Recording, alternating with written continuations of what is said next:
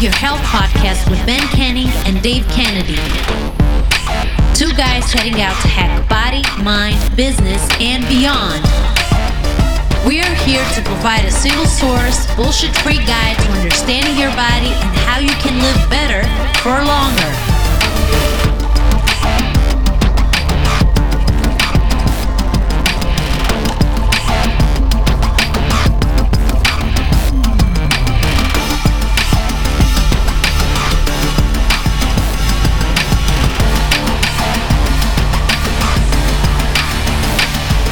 Yo, welcome back.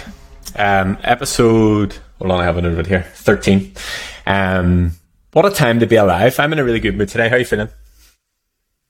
Dude, I'm feeling good. Actually my back is much better. My legs are much better. The issues that I was having with my sciatica seems to be going away.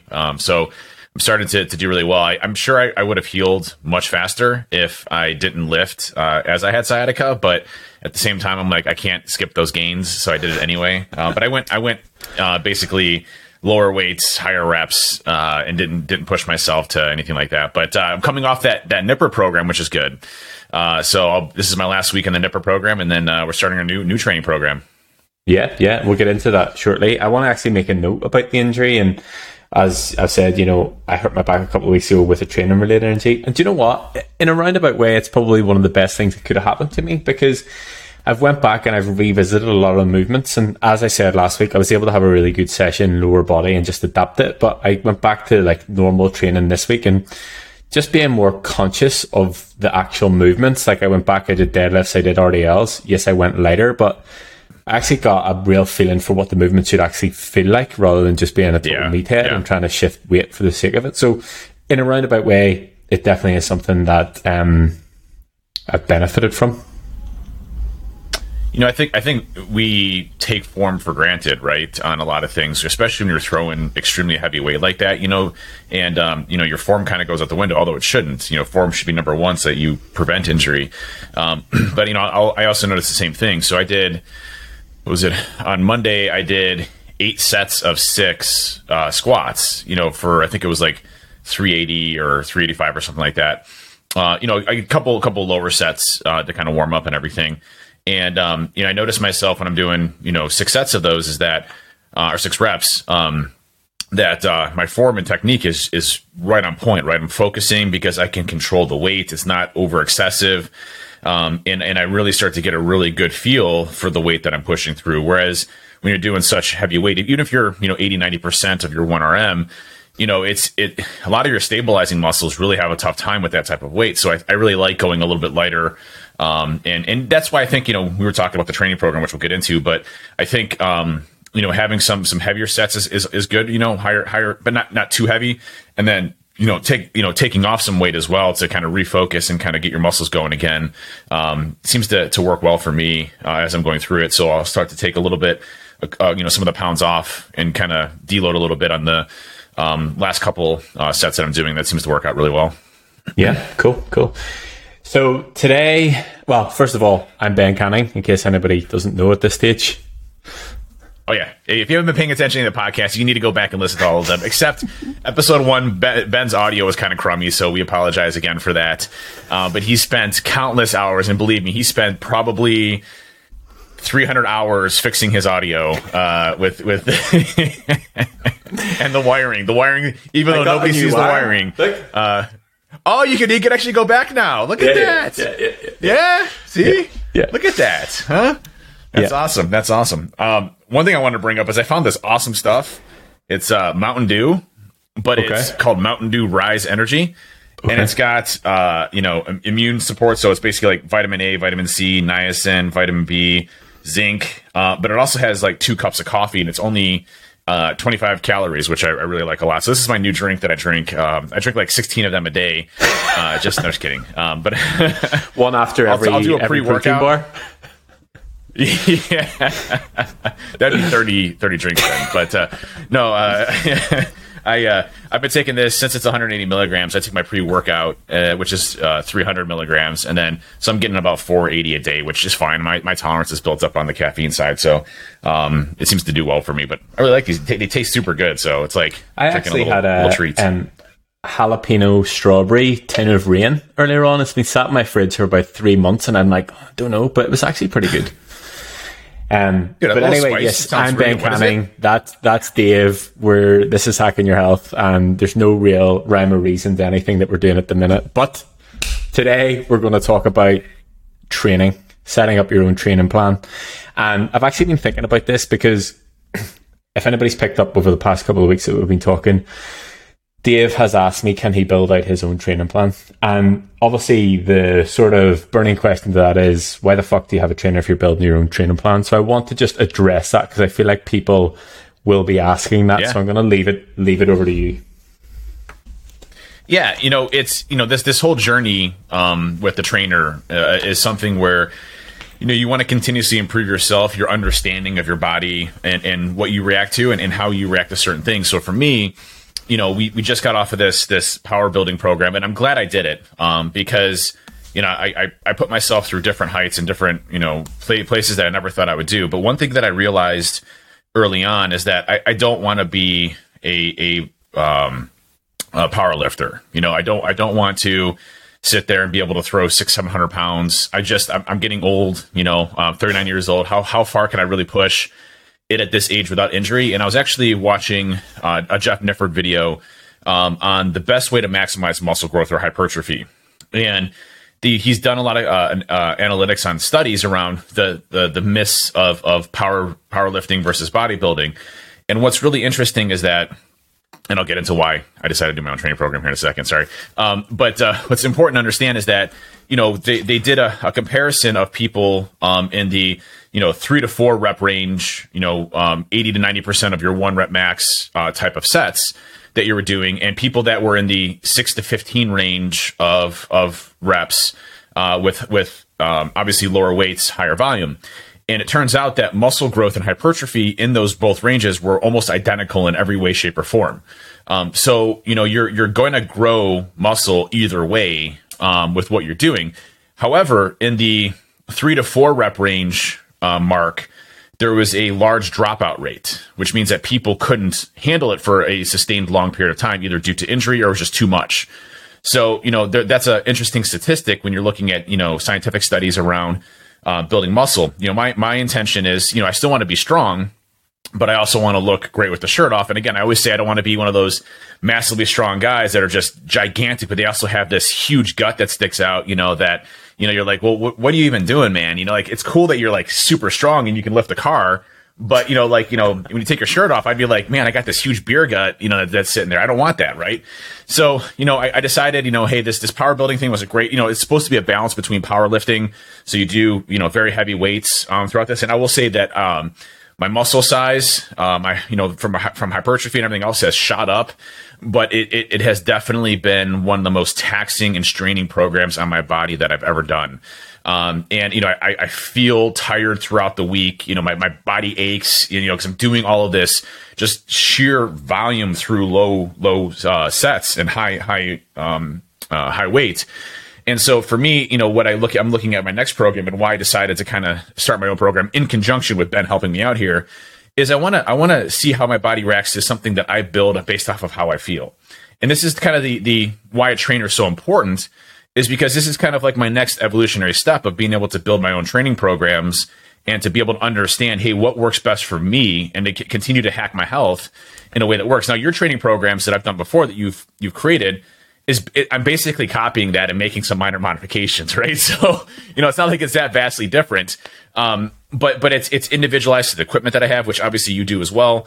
But it's something that I can say is my own and is towards my body, and I really like that kind of approach. And I think it's just, as I continue to grow in this journey of health, I want to learn more. I want to be able to do more. I want to feel more confident in the approach that I'm doing, and obviously having you there, making sure I'm going in the right direction.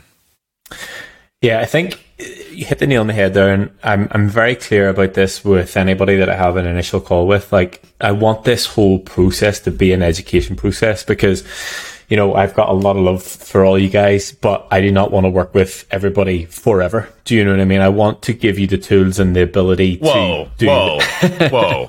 That's messed up. I want to give you the ability and the tools that you can go and do this by yourself. And the other side of that is, you know, the training's just one aspect of it. And I actually had a really good call with Jason earlier on, and we were talking about the power of the client group and the group calls. And I try to explain this to you whenever I'm on initial calls, that the, you know, that sort of support network and what you guys provide for each other is much bigger, and it's far beyond what I can do just on my own. Like, somebody will put a question in or have an issue, and 10, 12, 15, 20 people will reply. Like, I can't give that many different opinions because I only have, you know, my own experience, et cetera, et cetera. So I'm more than happy for you to build out your own program. Whenever you did send it through, I was like, I'm going to fucking rip this apart. What do you see? What about this? Why are you doing that? But I understand your thought process behind everything that you're doing. It's good to sort of see that, you know, everything that we've done hasn't just been a case of, okay, you're going in and just lifting this weight because I've told you to. You have an understanding of how to set up a training program based on what we've done before and what that should look like and why we're doing these things and different rep ranges and different sets and things like that. So I just wanted to clear that up because I feel like a lot of people have been like, well, what does Ben do then if he's doing his own training plan? Why is he here? Oh, yeah. Well, I mean, there's obviously so much more to the training program than just, you know, setting up my workout routines, right? I mean, obviously tracking me on that and making sure I'm completing those, right? Holding me accountable for that. You know, the check-ins that we do on a weekly basis around, you know, various areas of my body that are growing or shrinking, you know, the before and after photos, the metrics and data around how I'm doing calorie-wise. I'll tell you, I still do not understand the calories at all. You know, I still got to figure that out. I don't know how you do it. Like, you know, I'm at 3,800 calories right now, and I lost 2 pounds. I'm like, I don't understand what's going on. Like, you know, it just doesn't make any sense to me. I'm like, I feel like I could eat 5,000 pounds and drop 10 pounds. Like, it just doesn't make any sense to me. I don't understand my body that way. But you know, I was actually going to send you a joke on the check-in, but I'll ruin it now. I was going to say, all right, hey, we're going to start our cutting phase because this is the last week of the Nipper program. I wanted to go down to 500 calories a day and see what you said. Just try to be all serious about it. I would not. We know we would not allow. I'm excited for the sort of transition. Number one, into a new plan. I think probably one thing to note about the power building one, the impact it has on your body and the overall fatigue from that. I'm assuming, and I don't know because I haven't obviously spoken to Jeff Nippert myself, but, you know, I'm assuming that it's only a 10-week plan for that reason. That's not something that you could do year-round because you would be all sorts of fucked up. So it's good to have done it, get the understanding, know what you like and what you don't like, what works and what doesn't work. But at the same time, that's not something that you could do for an extended period of time. And I think as well, you know, the way that you split the projected plan up for you and done a 2-week rotation, I'm a big fan of that, and I've moved a few other clients over to that. And it's something that I did when I worked with Callum, that for me, that 2-week rotation, it allows you to cover a lot more bases because you're not, you know, say for example, you're training 5 times a week. Over 2 weeks, you have 10 different sessions. So one of the things that I find people struggle with the most is they're bored of specific sessions. So if you have that on a 2-week rotation, it's not like, okay, on Monday, I'm going to do this session. On Tuesday, I'm going to do this session. So you have a lot more variety in what you're doing. It also allows you to sort of distribute the fatigue, if that makes sense. So in the feedback that I gave you on the plan about, you know, lower back and lower back loading exercises, because you have a 2-week rotation, you can sort of split those over 2 weeks. So you can get those big compound lifts in and they don't need to be like back to back. You can do them, you know, 1 week it can be squats and deadlifts at the end of the week, and the next week it can be the sort of T-bar row and the pendle row, stuff like that. So you're still getting the movements in, but you have a time to recover in between so that your lower back's not screaming at you every session. Yeah, and lower back for me is one of my most problematic areas too, right? You know, it's come a long way, and granted, I'm still can't feel the left side of my leg, but it's getting there. You know, what's interesting, you know, I heard recently Jocko Willink, I was listening to one of his podcast, and it was a response to somebody that was saying, hey, Jocko's either on steroids or TRT, and Jocko's like, dude, you don't even know me, I'm not on either of those, and, you know, I'm just a badass, you know, basically, of course, because Jocko's just a badass. And you know, but one thing that I found very interesting about that is, you know, when you think of Jocko, you think of this like real strong badass dude that you would never want to get in a fight with because he would just kill you, right? And that's Jocko's personality, right? And that's who he is. Now, what I found interesting about Jocko, though, is he started talking about how much he actually deadlifts.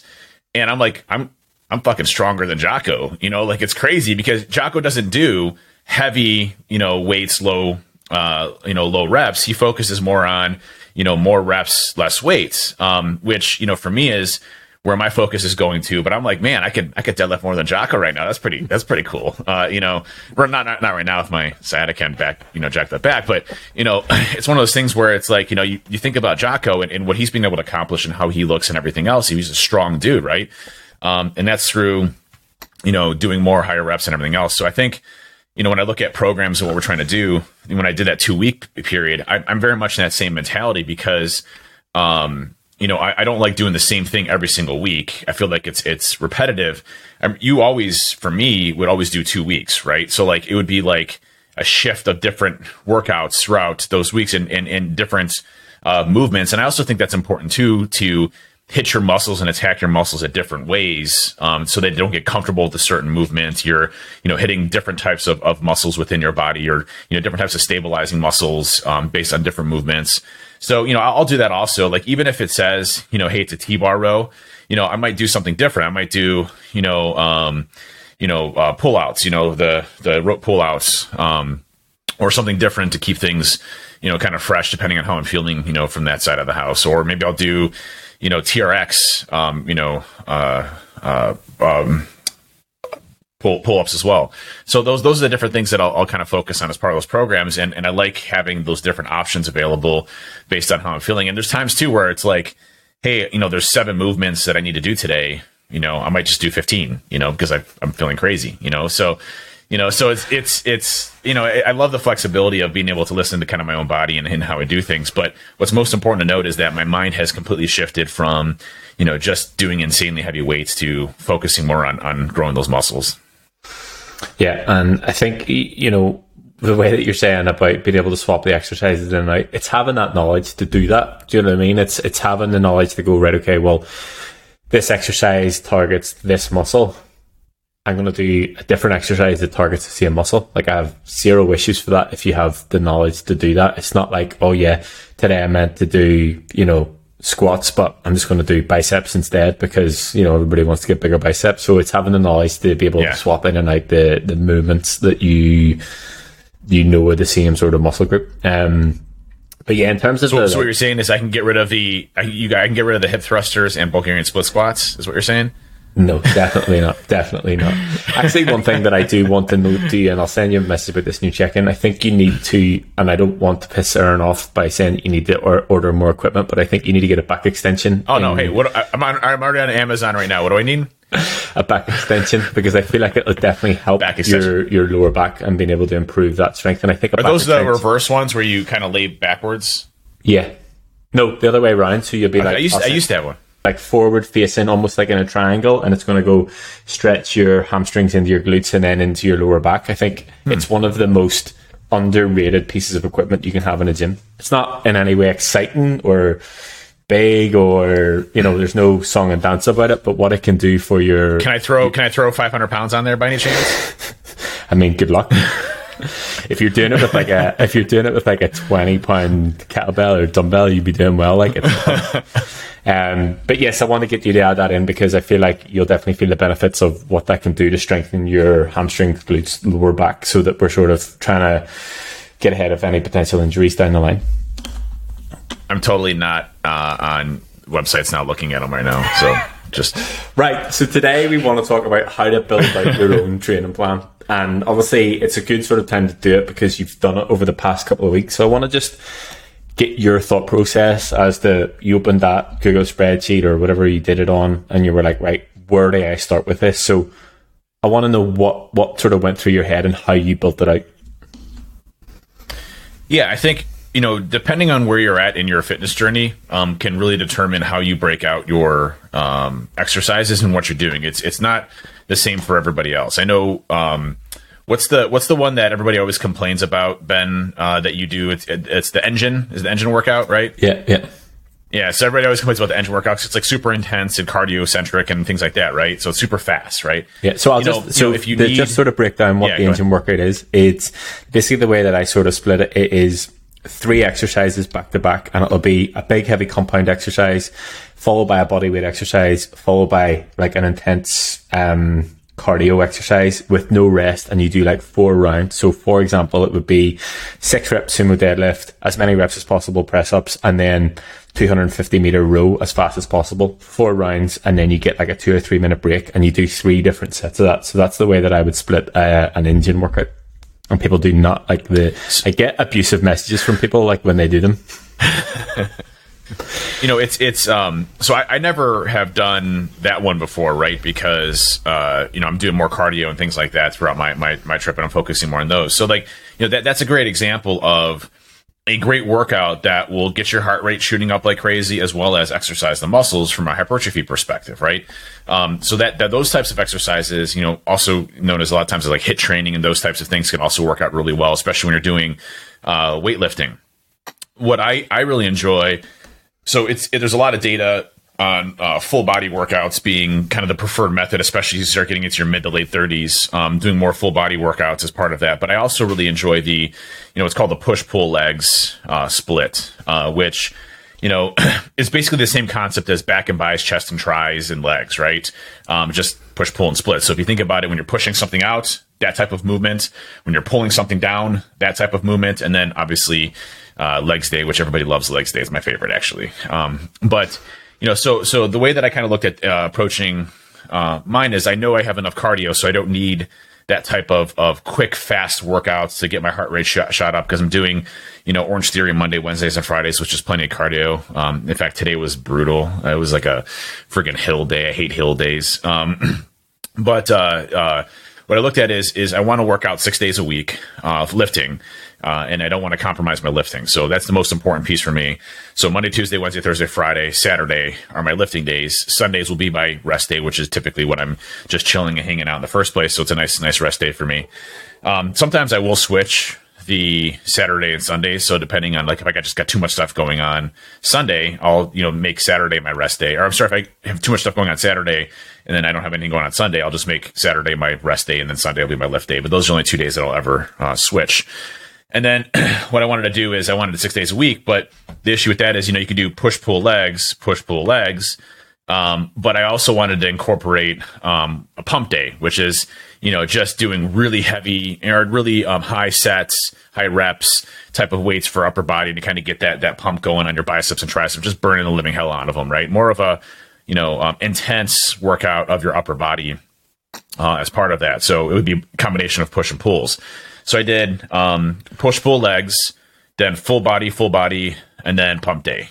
Basically is kind of how I structured that program, where my thought pattern was around all of that. I really enjoy like days where I could just, you know, kind of craft my muscles in certain ways and kind of build them out and just go nuts on them. So that Sunday, you know, is the replenishment day where I'm starting to, you know, build those muscles again.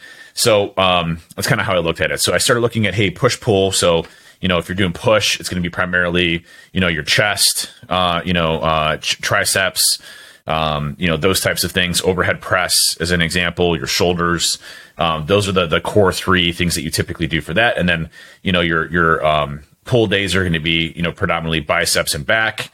And then, you know, anything else, you know, like shrugs, things that affect the hit, you know, different areas, to kind of hit those up. And then the full body is hitting different body parts throughout the week, including legs pretty much every day, for the full body. So, yeah, that's kind of how I split it up and how I was looking at approaching it. I like the full body workouts. You know, I like the mixture of doing push pull. And that's one thing that I learned from Nippert, actually, is the push, pull, legs, and then kind of taking a break and then doing full bodies, you know, kind of mixing them up. So it's a different type of exercise you're doing. It's not the same thing, push, pull, legs every single time. And I really enjoyed kind of that breakdown of how, you know, your muscles are kind of split up and doing those different ones and knowing where I'm going to be at. But I expanded over 2 weeks. So the second week, the movements are different, right? At least they're shifted around. So like, I think my Thursdays are, you know, incline bench. I moved those to Mondays, and then, you know, kind of mixing things around and kind of going different routes and things like that. So kind of mixing it up, doing different movements, you know, hammer curls versus bicep curls versus, you know, something different, just trying to kind of get, you know, hitting your muscles at a very different stages. But the main intent for all of this is, you know, to one thing I'm tracking very heavily, and this is really important for weight training is you really need to be training close to failure, is the biggest concept to understand when growing muscles, whether it's, heavy weights, low sets, and low or high sets, low reps, or if it's, that sweet rep range, which is the hypertrophy rep range, which is 6 to 12, which actually, interestingly enough, a big myth is that, in order to grow your muscles the most maximum from a hypertrophy perspective is that 6 to 12 range. There's nothing scientific about that whatsoever. What that means, though, is that, hopefully you're getting close to failure in those 12 ranges or 10 to 12 ranges where it's becoming very difficult for you to be able to lift that weight. And once you start to get to that failure aspect of your muscles is when, it's really triggering that hypertrophy or muscle growth for your muscles. So, yeah, I think I'm a big fan of push-pull legs, but I think, as you said at the start, you need to understand where you're at in the journey. And I'm not saying that this is the case for everybody, but the sort of natural progression that I would look at would be start with full body workouts generally because, you have more time to recover in between sessions. You can do more work across the week, and you can get a lot more done in those sessions. So start with full body sessions. Then generally what I would do is I would move to like an upper lower split if time accommodates, if you can do that many days. So you would do maybe 2 upper body days, 2 lower body days. Again, you can still get a lot of work done across the week. Then we would move to a push-pull leg split, which it does become a bit of a nightmare because that's obviously only 3 sessions. So if you want to do any more than that, you need to sort of, how do I manage around that? But that would be sort of the 3 main ones that I would use. I would never go to specific like bro split that you do chest on Mondays and back on Tuesdays and quads on Wednesdays. I think that, unless I'm going to become a professional bodybuilder anytime soon, I don't think I need to be doing that. But that would be the sort of natural progression of how I would outline training programs. Just a note on the engine sessions. The reason that I put those in is to allow you to build the capacity to train at a higher level. So the reason that you have never done them is because obviously you do Orange Theory, so you have that there. But the reason that I put the engine workouts in is because, well, truth be told, they're physically and mentally challenging. And that's the way that I design them. And that is why I get the abusive messages. But what I would say is, what they do for your body from how you can recover in other sessions, but also the knowledge that you have that you can actually push further than you think you can. And that's the sort of the idea of those and why I start to incorporate them quite early on. In terms of the way that you have your split, as I sort of said, you just need to look at it sort of on a wider scale. So sort of zoom out at the exercises that you're doing almost back to back. So I think it was like the day that you did, say you went into pull, so you were maybe doing, bent over row or T-bar row or something like that, and then you were going into legs and you were doing things like squats or RDLs and things like that. And then the third day after that there was another lower back loading exercise. I think it was maybe hack squat or something like that. Your lower back is going to be taxed really badly on that third day. So from a recovery perspective, it would be challenging. So the way that I would sort of look at it is it's almost as if you zoom out and take all the pieces of the puzzle. So the big compound exercises that you want to have in, say there's a list of like 10 or 12 big compound exercises you want to have in. You need to understand how they're going to challenge your body, but also how you recover from them, and then implement them in the specific days. So just look at if you're going to do 6 days a week, look at the 12 sessions over 2 weeks and just sort of start to dot them in, and then build the rest of your sessions around that rather than just go on, okay, I'm just going to do this exercise. So have a bit of understanding as to, what's beyond that actual session. How am I going to feel the next day? Am I going to be able to go in and give 100% this? Are my glutes, lower back, whatever it is, going to be fatigued? And just sort of build it out slightly differently. The other point obviously that I wanted to note as well is obviously about rep ranges. And you did a pretty good job at this, but there was a few things that I wanted to change. So the way I would look at rep ranges, as you said, the 6 to 12 for me is good. I would always do 1 or 2 working sets, again, depending on what level you're at. Do you know what I mean? If you have a lot of muscle and you're quite strong, you're totally cool with 1 working set if you can go to failure, as you said. and then a back off set that you're going to maybe do 10 to 15 reps or something like that.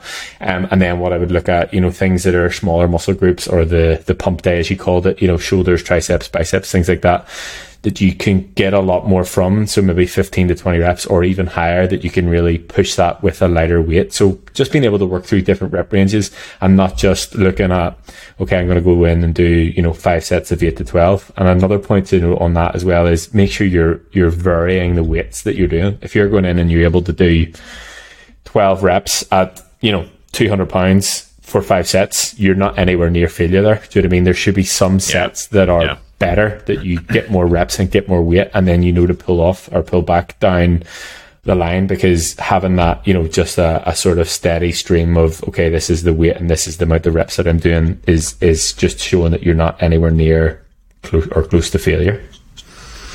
So question for you on that then. So let's just say, you know, I'm doing 4 sets of 10 for bench press, okay? And in my third set, you know, it's too heavy for me and I can only get 5 or 6. At that point in time, would you remove weight? And that's okay, obviously. And then just so I can try to get a little bit more as far as volume is concerned as part of that for my 4th set? Yeah, I would always do that. And I would even go further than that and look at the sets that you're doing. Obviously, over time, you know, whenever you're, say, 4, 5, 6 weeks into the program, you'll have a pretty good understanding as to what you need to get from each set. But the first sort of couple of rotations on it is just sort of find your feet. So it's like whenever people come to me like, well, what weight should I be doing this? I mean, that's my biggest concern right now is like, you know, from powerlifting, I know where I'm at now because I'm 10 weeks in, but now I'm going to this and I'm like, I don't know what my 10 to 12, you know, 6 to 12 range is in anymore, you know, so it's confusing for me. Yeah. So you're going to go into it, and, you know, even, you know, me with the, you know, the times that I've switched training programs and stuff like that, it takes 2 or 3 rotations to get an understanding as to where you're at on, say, true failure. So you're going to go in and you're either going to totally overshoot it and put a weight on it and lift it and go, fucking hell, there's no way I'm going to be able to do this for 12 reps. Or you're going to be halfway through the set and you're on like rep 8 and you're like, I could go to 20 here, no problem. But this is where your logbook and where notes come in, and sort of having that understanding as to where you should be. Like I said, you will refine it over 2 or 3 rotations, and then you'll know, say, for example, you're going into bench press today and you go, right, last week I got 10 reps at 300 pounds or whatever it was. You're like, right, I need to get 11 reps or 12 reps to progress here. If you get there, then perfect. And then you know you need to up the weight and drop the reps the next time. So the way that I would sort of look at it with the 4 sets, I would break that down. If you're saying 4 sets of, say, for example, 8 to 12, the first set that I do is going to be a warm-up set to me, sort of to get an idea as to how I feel that day. Because some days you're just going to go in and you feel like shit. Some days you're going to go in and you feel incredible and you're like, I can definitely push this here. The next set would be my first working set. And I would go, right, well, this is where I want to get the reps. So am I going to get extra reps or am I going to add weight? Based on that set, you decide what to do in your second set. If it was really good and it felt good and you got 12 reps, no problem at all, then 100% add some weight onto it, whether it's add a couple of pounds either side or whatever. And then again, judge that set, you know, judge how you feel on that set for your 4th set. So for the 4th set, then I would definitely always drop the weight and have almost like a drop off set. And you've probably noticed in plans before that I'll give you 2 sets that are like 8 to 12 or 10 to 6 or something like that. And then the 3rd set will be 10 to 15 or 12 to 15 or 15 to 20 or whatever, where you drop like 20 to 30% of the weight. And you want to then go to as many reps as you can get for that to go to like total failure. Now, question on that. So let's just say, you know, 4 set, go down to total failure, okay? But I have other supplemental, movements that I am going to do afterwards. For example, let's just say maybe I have incline, or, you know, maybe I'm doing flies, whatever it ends up being, or, those types of things. So, you know, I go to failure to bench, and then from there, I'm probably gonna have to drop the weights even more for those supplemental ones, obviously, to burn them out even more for probably lower weights, higher reps, right? Yeah, so again, the place that we're at with training, because I know where you're at and the level we're at, I would, number one, split those exercises across the week so that you can go in and you know that, okay, on a Monday, my 2 big movements that I want to progress in are this and this. Say it's chest, you know what they are. Then the next time you do chest, you know what those 2 big movements are, but they'll be different. So say, for example, you're going in and you're talking about doing incline bench. You know that that's the movement that you want to progress in. Everything that supplements it is okay, you maybe want to get a rep here or there, but it's not where you're pushing to all out failure. So You look at your session, you look at the breakdown of it and go, right, today I want to go in. So, for example, yesterday I went to train legs with Helmy and he got in the car. I'm sure that was insane. Oh, fucking hell, it was absolutely brutal. But again, he kind of goes, hey, I've been thinking about the hack squat since last week. I was like, what? And he was like, yeah, so last week I got 10 reps at 5 plates. So I'm getting 5.5 plates today. And I'm like, right. And he goes, I've been thinking about it all week. So that our whole session was built around that one movement. So we did like hamstring curl, we did leg extension, and then we went into doing the hack squat. Then after that, we did the adductor, we did leg press, and then we did a different hamstring curl. So there was 6, 7, 8, whatever exercises. But we knew that that's the one that we wanted to progress on. Now, okay, we got numbers here, there that we increased weight on or we increased reps on, but that was the priority, going in and progressing at that movement. So you get everything from that one. So 2 exercises, hamstring curl, leg extension to warm the legs up, and then you go all out. And it was a lot. It was a lot, but it was good. And, you know, again, it's just knowing where you're at with it and knowing where you want to get the reps from. Do you traditionally do that where you'll have a couple of warm-up sets, you know, before your big compound movement? So, for example, if you're doing squats, you might, you know, do some leg extensions or something like that to kind of get them warmed up ahead of time? Yeah. So the way that is split, hamstring curls first, and then generally I like to do adductor, but it was just in a different order. So leg extension first, hamstring first, then leg extension. So legs were firing. You would sort of think going into that third set with the hack squat that you're a bit fatigued, but if you think about blood flow around the muscle and getting the muscle working, it was exactly what we needed to sort of really move the weight on it. It's tough and it was brutal, but so a couple just to warm the legs up, because if you imagine going in cold, you're not gonna, I just got on the hack squat straight off the bat, I wouldn't be able to give as much because my legs just wouldn't be as firing, and it's definitely not with the 5.5 plates that he was doing. I was only doing 3.5 by the way, so not saying that's often how well that's each side. I'll typically, you know, like if let's just say, you know, it's 3 sets that are going to be my core workout ones for my big compound movement, I'll usually stack, you know, 2 or 3 warm-up sets beforehand that are at lighter weights to kind of build me out to there, do a very similar thing, right? Try to get them up. Is that a good way, or would you recommend doing different movements to kind of get it up versus? It depends on the movement, and it depends on, you know, what way the session splits. So if you're going in first exercise, I would always do something to make sure that your body's warm. But if you're like, you know, 3 exercises in and you're training legs, for example, you know, your legs should be warm. So you should be fine just to go in and do a couple of sets at a lighter weight at that exercise, and you're good to go versus having to do loads of different things just before it. But yeah, definitely taking time to sort of warm yourself up. The other point that I want to note as well is, like, we're talking about working sets and back off sets here. Warm up, working, and back off sets.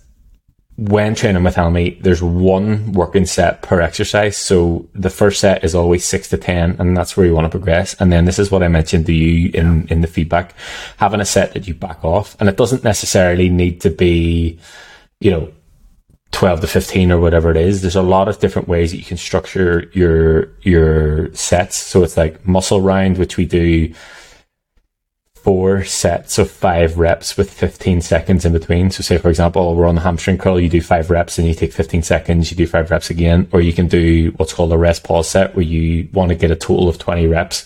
And you do, say, for example, 12 reps, then you take 20 seconds break, and then you get maybe 5 reps, 20 seconds break again, and then you finish out the set with 3 reps. Or you can just do, you know, all out 15 to 20 or whatever it is. So there's a lot of different ways to sort of structure your back off sets, rather than just going, okay, I'm going to do 2 sets of 8 to 12, and then I'm going to do 1 set of 15 to 20 or whatever it is. Yeah, that makes sense. That's interesting. I this is going to be a fun one to go through. I'll send you my revised one from this discussion here, which is going to be good. But but I do appreciate the feedback on that too, because, you know, as you know, first time for me structuring my own program, and, you know, it's interesting about structuring your own program is that, you know what weights you have, what equipment you have, you know, those types of things, right? So usually programs that are being built are for like, hey, you know, you have a full gym or a gym with these types of specific, you know, pieces of equipment. And if you don't have access to a gym, you know, you need to be able to structure. And, you know, for me, I do like going to the gym from time to time, but my sanctuary, my peace is, you know, shutting everything off, playing some insanely loud music in my gym, and just going to town right by myself. It's kind of like my own, you know, sanctuary there. So, you know, for me, I prefer working out by myself versus being, you know, in a place with other people. So, you know, if you have your own gym where you maybe you just have some dumbbells or a bench or things to that effect, you know, you can absolutely do the same thing, you know, to structure these programs based off of the equipment you have. And that's one thing that I really liked when we first started this journey, you know, over a year ago, is you're like, hey, send me a picture of what you have, and, you know, I'll build a program off of that. Or are you open to, you know, purchasing things? You know, here's what I would recommend you get, you know, that type of stuff, so that, you know, the workout and trainings were really customized basic off of that. It very quickly got out of hand. Ben's like, I don't even know what the F you have anymore in your gym. Like, it's just ridiculous. There's something new every single day. So my wife got really upset with the Rogue boxes that were showing up every 2 days. And my mailman, I think, quit his job after I sent about like 60,000 pounds worth of weights over there. So it was actually two phases of weights, by the way. You realize that, right? So I had bought all bumper plates, and then I quickly progressed past bumper plates because I couldn't fit enough bumper plates on the bar. So then I had to go get regular iron plates, you know, after that, or the steel plates, whatever they are, you know, to be able to fill it. So my mailman literally had two full sets of weights that he had to go. And it's funny because, like, he's a super nice guy. Like, I talked to him, I tipped him a ton, you know, during this, but he's like, man, you're definitely building a gym down there, aren't you? And I'm like, yes, I am. You know, so but not everybody can do that. I totally understand. And, you know, what you have is I think important. You know, I like the TRX bands, you know, doing your own body weight for things, you know, getting some dumbbells. Rogue actually makes these adjustable dumbbells now that I've definitely been eyeballing a little bit, even though I have adjustable dumbbells already. These ones, I'm going to borrow you. They look cooler. They look cooler, Ben. They look cooler. They look cooler. But my dumbbells only do go up to 90 pounds. So I'm just saying, you know, like, you know, I might need to get heavier dumbbells sometime, right? I do not right? condone this behavior. I'm not getting involved in it at all.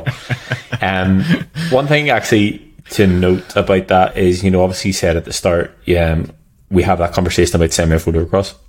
One thing I've realized with the more and more people that I work with in America, a lot of people have their own home setup. So what everybody has is different. So there's no way that I could just go, okay, right, we're going to do this plan because you have X, Y, and Z. So obviously, as I mentioned last night, I'm totally rebuilding the whole onboarding process, which I'm actually super excited for, like proper geeking out on it. It's awesome. One thing that I've done. I saw the early stages of it. It looks awesome. Yeah, I'm excited for it. So yeah, one thing I've done is like almost created a second questionnaire that you can just literally fill that out. So I'll have access to it, because what will then happen is whenever I go to build your second program, I'm like, what did they have? Like, can work on it. So having that as a record, and literally you just send me it through. So having that in one place will be cool.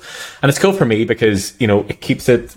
I always say that I had to get quite creative with building training plans at the start of the first lockdown, because everybody was coming at me with really random equipment. So it challenges me to know how, you know, if somebody comes to me and they have a set of bands and a set of adjustable dumbbells and a bench, I'm like, right, okay, how can I maximize this for them without them having to go and spend any more money or whatever it is? So it allows me to sort of create a new, it's a new challenge for me to sort of being able to do that with what they have available. Yeah. And I think, you know, the equipment you have is probably more than adequate enough to be able to sustain those training programs, right? It's just a matter of building your training programs around that. What I really dislike is, like, when you go to these you know, sites that will build the training programs for you. And, you know, what I do like is, you know, it should have some sort of disclaimer of like, hey, if you're brand new to lifting, you probably shouldn't do this one, right? You know, like, there's intermediary, advanced, you know, training programs and things like that. Like the Nipper program, I would say, is definitely in the advanced categorization. You know, but they have a hypertrophy one and things to that effect, right? That are more on the beginner side. But those workouts really are tailored, again, towards having a full gym. So I think, you know, looking at the equipment you have and kind of structuring the programs that you do off of that is going to be really important for your success, because if they're telling you to do, you know, a T-bar row and you don't have a T-bar, well, I mean, what are you going to do? You know, so you have to switch that out for, you know, a dumbbell row and things to that effect to, you know, hit those same types of muscle groups. So I think when you're looking at building out your training programs, you know, you need to understand, one, where you're at in your journey in resistance training, which you know, I can't emphasize enough. Resistance training should be your number one priority. Building muscle should be your number one priority. You know, cardio can, you know, again, I guess it's all in objectives. But cardio really should be more of a secondary stage. Again, if at all, it's good cardiovascular and everything else, but you don't necessarily need it for losing weight or anything to that effect. So getting that resistance training into a regular program, even if it's only, you know, 2 or 3 times a week, that's fantastic, right? 3 times a week is amazing. You know, if you can get 3 times a week lifting in, especially like a push-pull leg split or a full body workout, you know, type of program. I mean, I think that is really spot on for your objectives and being able to grow muscle and staying in the shape of what you're doing. But again, it's all dependent on making sure that you have what you need available to be able to perform those workouts. I've talked about this before. But there's a piece of equipment that I really enjoy called Tonal. It's somewhat pricey because you have to pay for the initial equipment and then there's basically like a monthly fee for it. But it's basically a full gym, you know. And if your goal is not powerlifting, you know it. And did I say power building before? I think I said power building before. If I said that, that's the one program. But if your goal is powerlifting, you know, Tonal is probably not going to be the best solution for you because it can only do 100 pounds per arm. But if your goal is to build muscle, get hypertrophy, what we're talking about here in the higher rep ranges, huge fan of Tonal. It just goes into your wall very much like a mirror or those other ones, and it has, you know, extensions that come out of it. And you can do, you know, full body workouts, goblet squats, bench, you know, shoulders, everything. You know, it's a full body workout. And they have trainers on there that will go through different various workout programs for you. So if you're just new to this, it's a great way to kind of kickstart that. But you obviously have to use it. I've known a lot of people that bought it and they're like, "Hey, I'm planning on using it next week. Hey, I'm planning on using it next month. Yeah, I've been using it once. I got it installed and it's not working. Like, we haven't fucking turned the thing on." One thing someone pointed out the other day, I've had this damn thing for like a year and a half, and someone pointed out that there's like a cable wrap at the bottom of it, because I always had the cables and it drove me nuts that the cables were always out there. They're like, "Hey, you know, there's a cable wrapped out there. It gets rid of the cable." I'm like, son of a bitch. Okay, I know it now. So, you know. Did you know there's a total overall volume on that? Because I was talking to Travis and Curtis last week, and Travis was like, "Oh, I'm coming up to a total of £1 million. I was like, "Fucking hell, like that's insane." And then Curtis was like, "Oh yeah, I'm on like 2.4 million pounds total lifted." I'm like, fucking hell. I think I'm at like 700 million right now. Yeah, so whatever, dead on. I think I'm at one thing I say. I can tell you where I'm at. Okay, you have a look at that. But I was chatting to Heath earlier on, and he was having an issue with basically one of the movements in terms of like where he should be feeling it and things like that. And what I sort of tried, that he trains in a gym, so plenty of equipment. But one thing that I sort of was trying to get across to him is, you know, with the equipment that you have available, you don't necessarily have to use it in a conventional way. And I sometimes get this in the gym that people are looking at me and I'm on a machine and they're like, I need to go over 2.2 million. I think Curtis has more than you, so you're going to need to check in with him. You're going to go and lift 300,000 pounds right now. I'm going to go lift 300,000 pounds right now. Sometimes I'm in the gym and I'm using something like in that tell people are looking at me being like, I feel like I need to go over and tell that guy how to use the machine properly. But over time, I have learned how my body moves in certain machines and ways I need to adapt them. So, you know, don't be afraid to go against the norm in terms of the machine. I understand that, you know, generally you're going to sit in a machine and it's going to press out a certain way or press up in a certain way or pull down in a certain way, but try and have a bit of an understanding as to what you're actually trying to achieve from it. So, you know, if it's a chest press machine, are you trying to target upper chest, mid, lower chest? And just play about with where the seat is, where you're sat in the seat, like the back pad and things like that. Like there's a lot more that you can do from machines rather than just getting into it and, you know, pressing it and expecting it to go a certain way. It's difficult for the manufacturers, I assume, to accommodate for everybody. If you imagine, you know, somebody who's 5'2" versus somebody who's 6'8", they're not going to move in the same way. The machine's not going to be able to suit both of them. So having a bit of an understanding as to, okay, right, what am I trying to achieve from this and where do I actually feel it? And that comes back to the mind to muscle connection and go, okay, right, I want to improve my upper chest, for example. And I've talked about this, Nigel sent obviously in the group the other day about the angle of his bench. And he's like, "Is this right?" And I'm like, "I'm just looking at a bench. I have no fucking idea if it's right or not. I need to see you on it."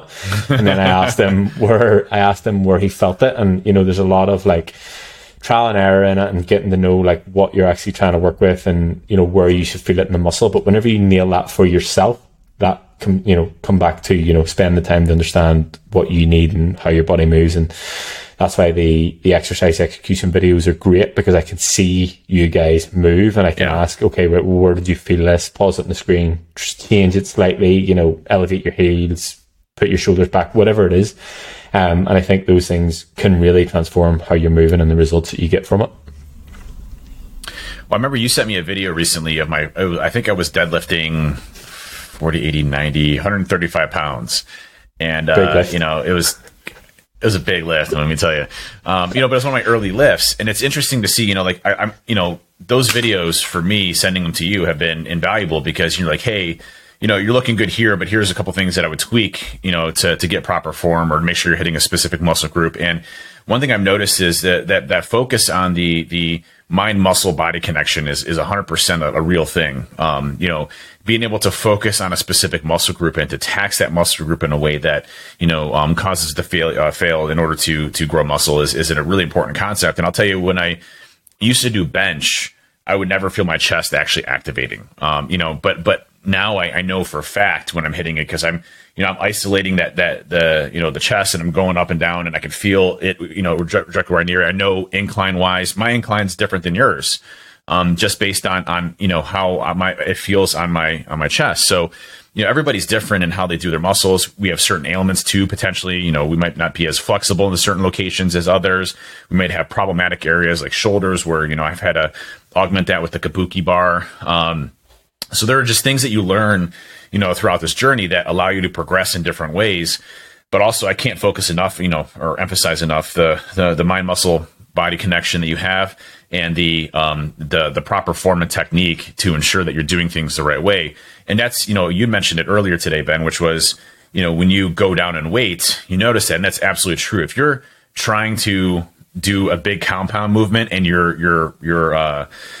just slapping on too much weight, your form is going to be compromised. And especially if you don't have good form going into it, it's going to be even more compromised, and you're going to have a major injury.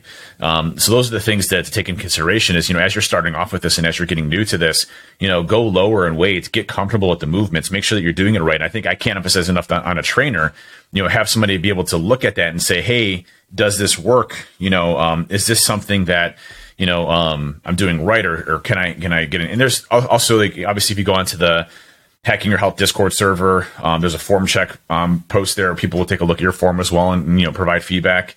That's one thing that, I've always respected with this whole process. And one thing I also give a tip on is don't give form checks when people aren't asking for form checks. That's my biggest pet peeve that I used to piss me off more than anything as I was going through this. I'd get people that are like, hey, you could do this better, you could do this better. And I'm like, I'm all confused as shit. I'm like, I have no idea. Am I supposed to be breathing here? Am I supposed to be lifting over here? What am I supposed to do here? Am I supposed to put my hand behind my back? Like, do not give form check, feedback unless somebody's directly asking for it. And that's one thing that I finally tuned all that out. And I just said, Ben, just give me feedback. What am I doing wrong here? How is it looking? And you're like, hey, just tweak this a little bit. And it was just small incremental changes over time before I got really comfortable with those types of movements. Yeah, I think that just comes down to a lot of information. I had a call this morning, and, there's a lot of confusion just in terms of what people were reading on the internet. And I'm like, just stick to one or two sources and stick with that, because, the way that I sort of put it back to them was everybody has their own opinion and everybody has the things that work for them. And, everything that they're saying is right, but everything that they're saying is wrong at the same time, because it might work for them, but it's not necessarily going to work for you. And there's a lot of total shit show in terms of information out there. And I think the sort of point maybe to end on is, shifting big weight is cool, but it's not as cool as shifting it with really nice form. There's nothing more impressive to me and somebody can move a weight and it just looks exactly how it's supposed to look. Yeah, one thing that you have completely ruined me on is the tricep pull downs, man. The tricep extensions. So yesterday I had a face pull and tricep extension. Now, with the face pull, you don't want to be using the two. So what I'm talking about here is Ben basically said, hey, instead of doing one rope where you're, doing the tricep extensions with one rope and you're coming down here, try two ropes and go back further and really focus on your tricep muscles as you're coming back. And so I tried it and I was like, this is stupid at first, but then I started getting to, I'm like, man, this really is hitting my triceps really well.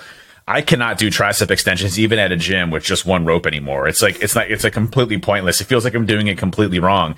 And so like yesterday I had to do face pulls. So, you know, you kind of stay back here and you bring them in to work your back, from a face pull perspective. But then the second one was tricep extensions. And so every damn time in that tonal, I do my face pull with one of them and then I'd take the one off and I'd have to put the two on. And then I do the tricep extensions. I can't do tricep extensions without doing two of them now. It's just not proper to me. So I don't know if you twigged onto this, but obviously, you know, social engineering is your thing. The reason that I was able to get you to do them is I said, you know, as you get bigger and as you have more muscle, you need to use two ropes. You're like, all right, okay, just ordering a second rope here on Amazon right now.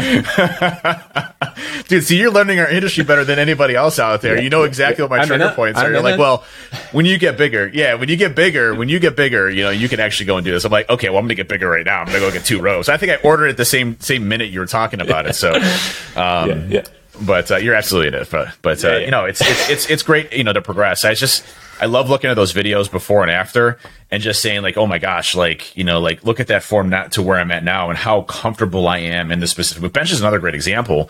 You know, granted, I swapped out with a barbell to a Kabuki, but you know, like, I mean, when I'm going down, you know, it's a very solid movement. You know, I'm in control the entire time. I come down, I pause, I feel great, explode back up, you know, very, very solid mind, muscle, body connections that is absolutely there. So, you know, the form comes with time, but you have to focus on it, right? And you can't go too heavy too quick. And I think that's the mistake that I think a lot of people make. But you definitely still want to train to failure. So if you're, you know, my advice before we kind of wrap up here is that, you know, if you're